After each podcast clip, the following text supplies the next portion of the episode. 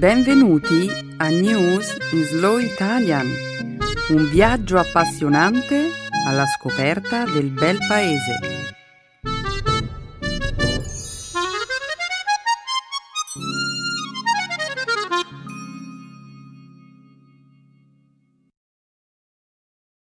Oggi è giovedì trenta giugno duemilasedici. Benvenuti a una nuova puntata di News in Slow Italian. Ciao Benedetta, un saluto a tutti i nostri ascoltatori. Nella prima parte del nostro programma, oggi parleremo della serie di attentati che lo scorso martedì sera hanno devastato l'aeroporto di Atatürk di Istanbul, causando la morte di quarantadue persone e ferendone almeno duecentotrentanove. Commenteremo poi il voto referendario che ha avuto luogo la scorsa settimana nel Regno Unito, dove la maggioranza della popolazione ha espresso il desiderio di uscire dall'Unione Europea. Proseguiremo poi con una notizia che arriva dalla Colombia, dove il governo e i ribelli appartenenti alle FARC hanno firmato uno storico accordo per il cessate il fuoco.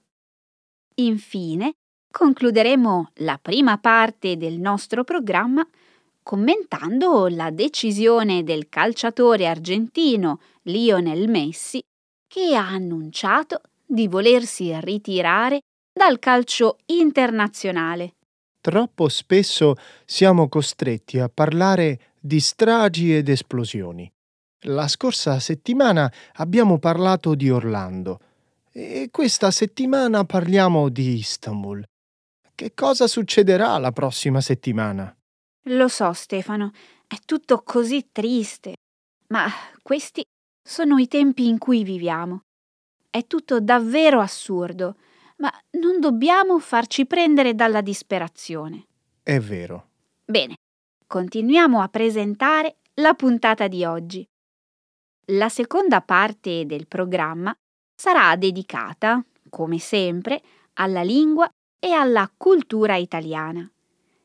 Nel segmento grammaticale passeremo in rassegna l'ambito di applicazione del futuro semplice e infine concluderemo la puntata di oggi con una nuova espressione idiomatica: andare, cadere a fagiolo. Tutti argomenti di discussione molto seri, Benedetta. Sì, Stefano. Ora, se tu sei pronto per cominciare, alziamo il sipario.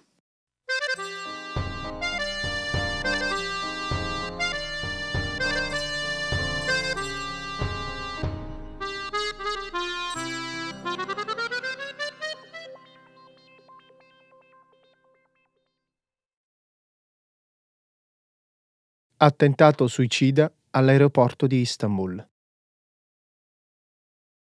Almeno quarantadue persone sono state uccise e oltre duecento sono rimaste ferite lo scorso martedì sera all'interno dell'aeroporto Atatürk di Istanbul, in seguito all'esplosione di diverse bombe.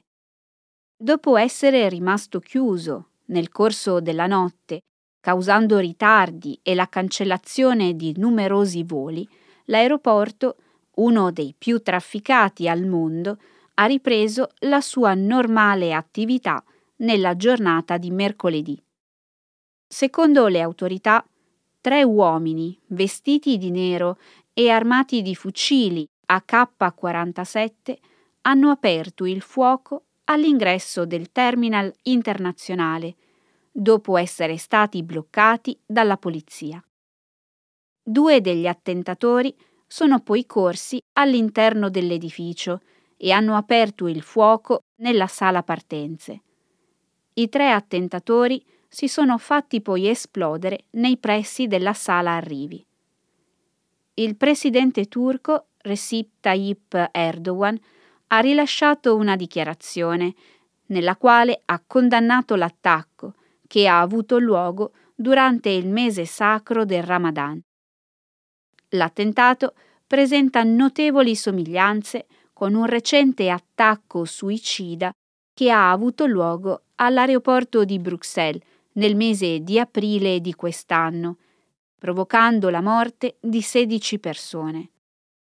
Secondo le autorità turche, l'attentato sarebbe un'azione coordinata di ampie proporzioni, messa a segno da un comando legato all'ISIS. Negli ultimi mesi, gli attentati realizzati in Turchia sono stati collegati o all'ISIS o a gruppi militanti curdi. Un altro atroce atto di violenza. È orribile. I nostri pensieri sono rivolti alle vittime. Le bombe che sono esplose a Istanbul sarebbero potute esplodere in qualsiasi aeroporto, in qualsiasi città del mondo. Per questi terroristi sembra che non ci sia alcuna differenza tra Istanbul, Londra, Ankara o Berlino. Il loro bersaglio sono i viaggiatori internazionali, Stefano, e la Turchia, ovviamente. Esatto. Ma questo non è il primo attentato che si verifica a Istanbul. Nei mesi scorsi la città è stata teatro di due violenti attacchi che sono stati poi attribuiti allo Stato islamico. Benedetta, questi terroristi vedono il governo della Turchia come non islamico e troppo vicino agli alleati occidentali della NATO. Le autorità turche stanno cercando di annientare le reti dell'ISIS presenti nel paese e gli islamisti si sentono sotto pressione.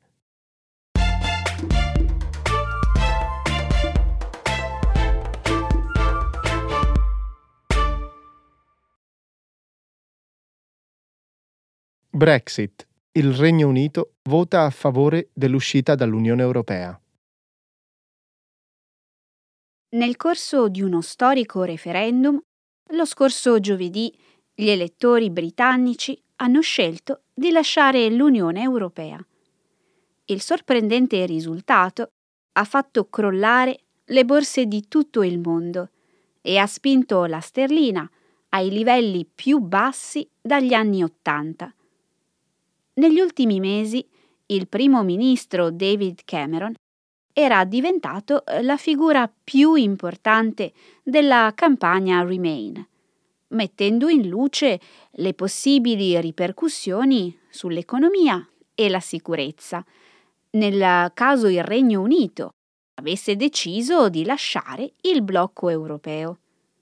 Eppure, quasi il cinquantadue per cento della popolazione ha espresso il desiderio di abbandonare l'Unione. La Scozia e l'Irlanda del Nord, tuttavia, hanno votato a grande maggioranza per rimanere nell'Unione Europea ed è probabile che le due regioni cercheranno ora di ottenere l'indipendenza. Nella giornata di venerdì, Cameron ha annunciato di volersi dimettere nei prossimi mesi dalla carica di primo ministro e come leader del Partito Conservatore, aprendo così la strada all'elezione di un nuovo primo ministro nel prossimo mese di ottobre. Benedetta, francamente io non pensavo che tutto questo sarebbe successo. Nemmeno i sostenitori del Remain, che giovedì scorso hanno deciso di non andare a votare, lo pensavano. Questo è vero. E ora gli elettori britannici dovranno convivere con il fatto che il Regno Unito presto lascerà l'Unione Europea. Comunque, poco dopo la pubblicazione dei risultati, molti cittadini britannici hanno iniziato a rimpiangere la loro decisione. Una petizione online che chiede al governo di rifare il referendum ha già raccolto più di tre milioni di firme. La gente ha votato in modo emotivo, Stefano. La campagna Brexit ha puntato su un appello semplice ma allettante: riprendere il controllo. E molti hanno creduto a questa promessa. Gli elettori pensavano che uscire sarebbe stata la scelta migliore. Paradossalmente, poi, le regioni che hanno scelto di lasciare l'Unione sono quelle che più dipendono dagli scambi commerciali con l'Unione Europea. Gli elettori avrebbero dovuto riflettere sul significato concreto della Brexit per il Regno Unito e avrebbero dovuto formarsi un'opinione personale. È probabile che alcune persone non abbiano capito bene il significato di questo voto. Io ho visto un rapporto di Google che rivela come molti elettori britannici abbiano iniziato a pensare seriamente alle conseguenze della loro scelta soltanto dopo la chiusura delle urne. Alcune delle domande più frequenti nelle ricerche di Google provenienti dal Regno Unito erano: che cos'è la Brexit e che cos'è l'Unione Europea? Un po' tardi per porsi queste domande, non ti pare?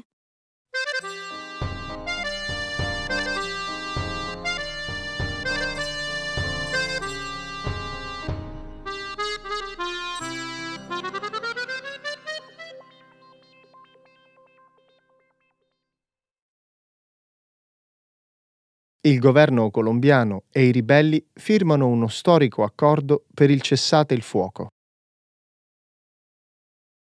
Lo scorso giovedì, il governo colombiano e le FARC, il più grande gruppo di guerriglia del paese, hanno concordato un cessate il fuoco che potrebbe segnare uno degli ultimi passi verso la risoluzione di un conflitto armato che dura da cinquantadue anni. Il presidente Juan Manuel Santos ha definito l'occasione una giornata storica per un paese che ha vissuto per decenni con la paura e l'incertezza della guerra. Alla cerimonia per la firma dell'accordo, che si è svolta a L'Avana, Cuba, il presidente Santos ha stretto la mano a Timoleon Timoshenko Jiménez, il leader delle FARC. Che questo sia l'ultimo giorno di guerra, ha detto Jiménez a un pubblico che comprendeva i presidenti di Venezuela, Cile, Messico, Repubblica Dominicana, El Salvador e il segretario generale dell'ONU, Ban Ki-moon. I colloqui di pace hanno avuto inizio a L'Avana nel novembre del duemiladodici. I due interlocutori, tuttavia, devono ancora negoziare una serie di temi prima di poter formalizzare un accordo di pace definitivo. La guerra tra le forze armate rivoluzionarie della Colombia e le forze governative ha provocato la morte di circa duecentoventimila persone, mentre cinque milioni di persone hanno dovuto lasciare le loro case a causa del conflitto. La gente si è abbracciata e ha pianto quando il presidente Santos e Timoshenko si sono stretti la mano. Questo è un momento storico per la Colombia, una vittoria per tutti i colombiani. Sì, Stefano, è un importante passo avanti. Ma la guerra civile colombiana è stata uno dei conflitti armati più lunghi del mondo. Il raggiungimento di un accordo di pace definitivo richiederà del tempo, dei mesi probabilmente. Mesi?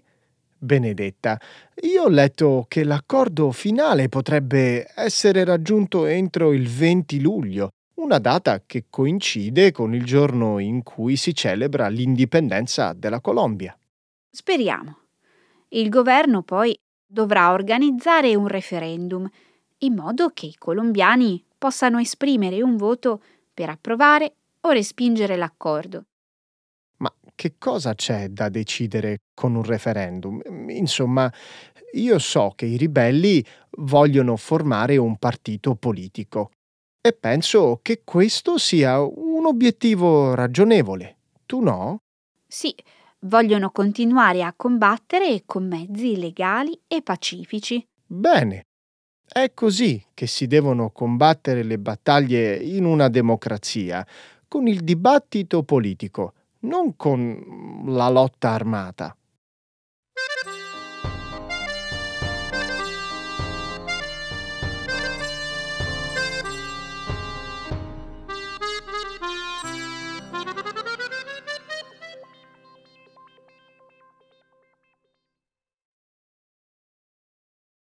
Lionel Messi annuncia il suo ritiro dal calcio internazionale.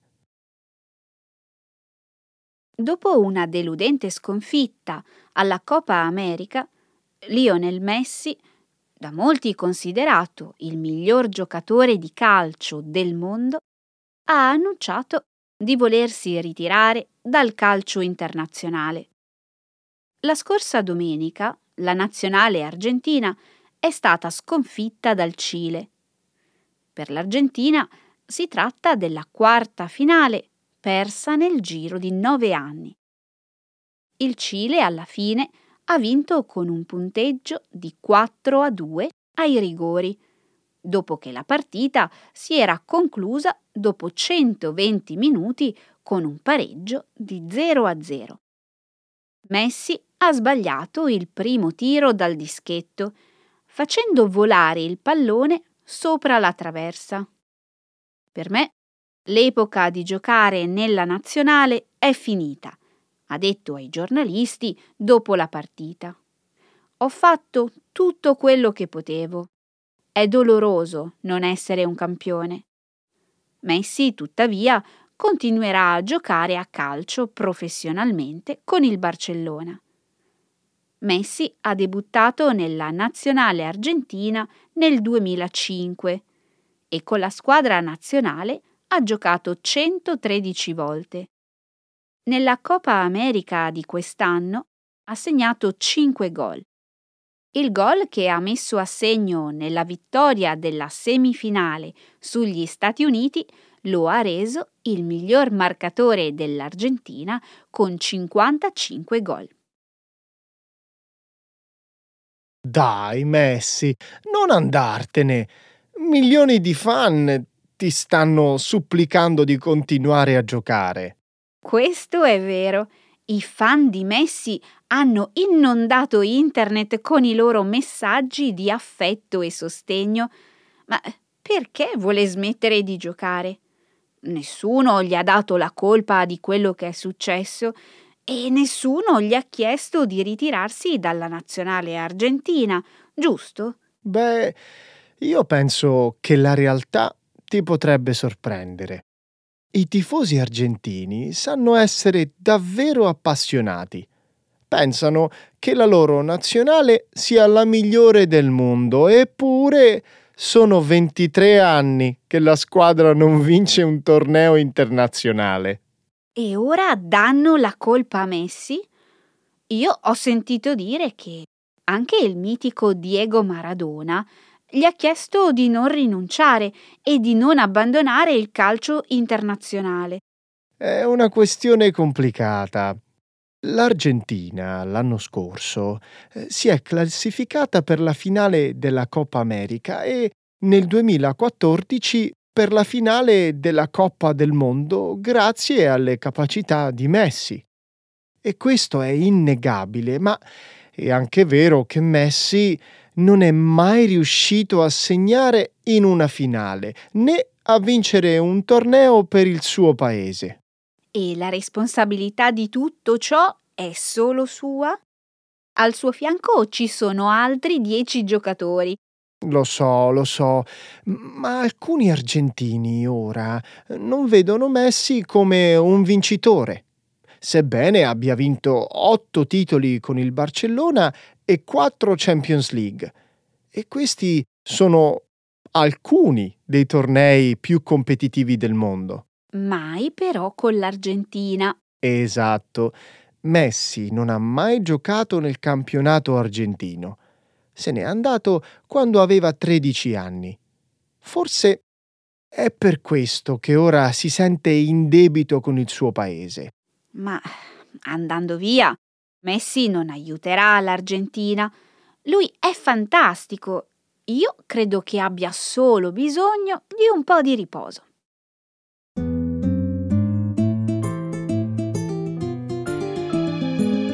Adesso la grammatica, per capire le regole di una lingua poetica.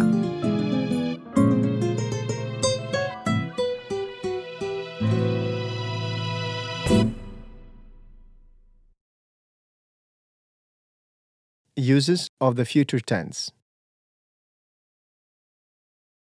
Ti ho mai detto dove andrò la prossima volta che sarò in Italia? No, dove vuoi andare? All'Osteria Francescana. È uno dei ristoranti italiani più famosi del momento e sono certa che continuerà ad esserlo anche in futuro. Mm, Osteria Francescana, hai detto. Il nome non mi è del tutto nuovo. Ti do qualche dettaglio per aiutarti a ricordare.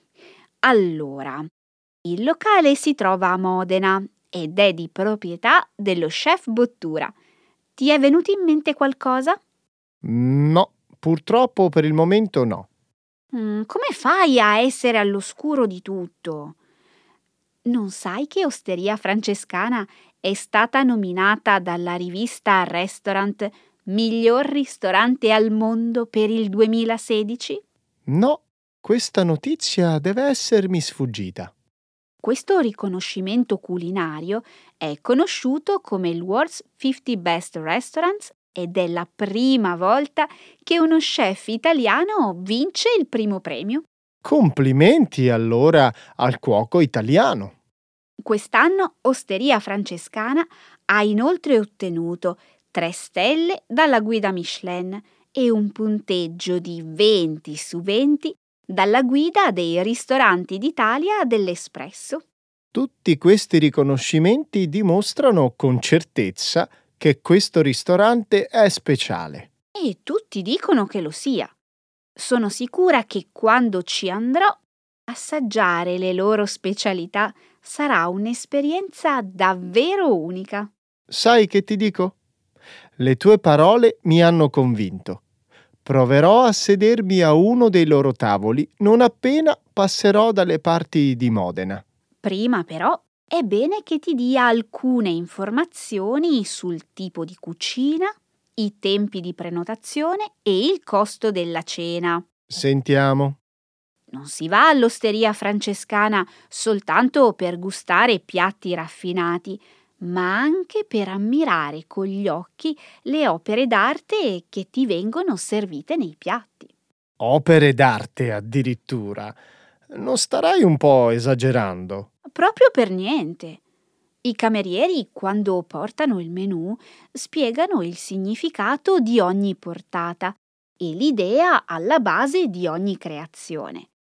La cura e la bellezza dell'impiattamento sono il frutto di un attento studio che va di pari passo con la straordinaria bontà e ricercatezza del cibo.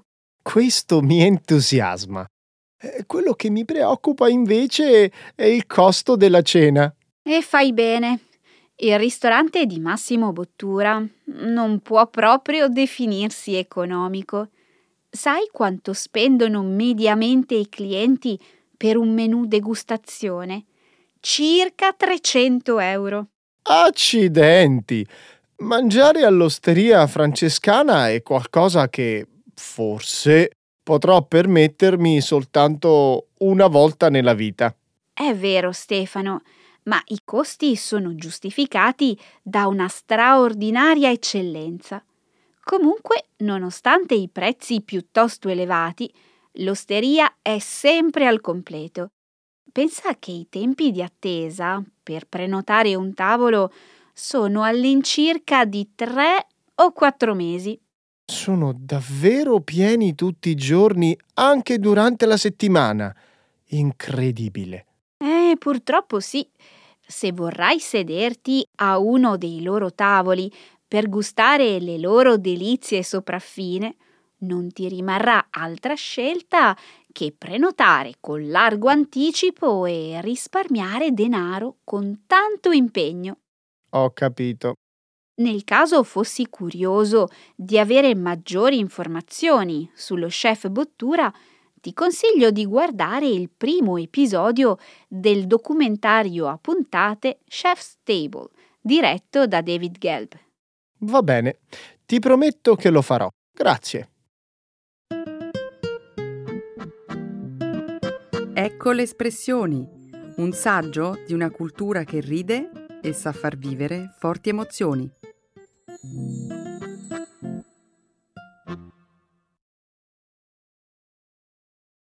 Andare, cadere a fagiolo.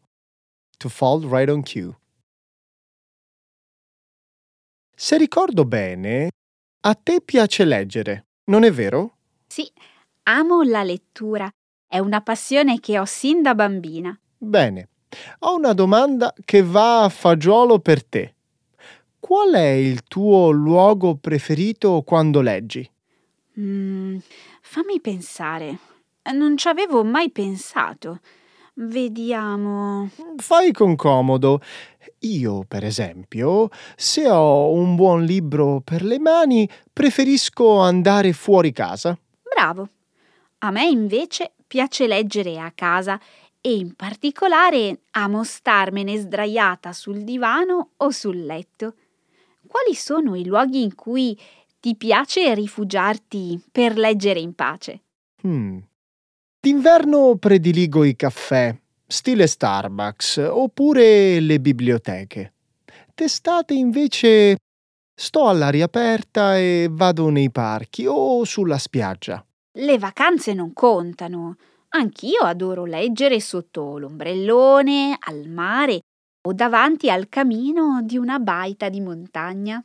Questo argomento cade a fagiolo perché ho un'altra domanda per te. Qual è il luogo ideale per godersi un buon libro secondo gli italiani? Non ne ho la più pallida idea. Secondo un sondaggio condotto su un campione di circa millecinquecento lettori di età compresa tra i diciotto e i sessantacinque anni, da Libreriamo... Libreriamo? E che cos'è? È una grande piattaforma online italiana dedicata a chi ama i libri e, più in generale, la cultura. La loro ricerca ha stabilito che al sessantasette per cento degli italiani piace leggere sul letto. Uh, proprio come faccio io. Sì. Le persone preferiscono la propria camera da letto perché è un luogo privato, intimo, isolato, un ambiente perfetto dove è facile trovare concentrazione e relax. Sono assolutamente d'accordo. Dimmi adesso, qual è il secondo luogo preferito per la lettura con caratteristiche simili a quelle della camera da letto? Questa domanda cade a fagiolo perché sono certa di sapere la risposta. Il salotto, con un bel divano, comodo e rilassante. Spiacente, ma non è il salotto. Sembra che il cinquantadue per cento degli intervistati abbia dichiarato che di solito legge libri nel proprio bagno di casa. Hai detto davvero il bagno? Sì, proprio il bagno. Se ti interessano ulteriori dettagli, posso dirti che in bagno si prediligono i libri di carta e il genere preferito in assoluto è quello romantico-sentimentale. Questa informazione cade a fagiolo. Stavo infatti per chiederti se la ricerca di Libreriamo diceva anche quali erano i generi più amati dagli italiani. Certo! Dopo le storie romantiche, gli abitanti del bel paese prediligono i libri di fantascienza, poi i thriller e infine le favole. Che dire, gli italiani sono un popolo che ama leggere i libri d'amore al bagno. Che romanticismo! Sì, Questo è quello che ha rivelato l'indagine. La votazione di Brexit di giugno duemilasedici ci ha insegnato però che anche i sondaggi possono sbagliare.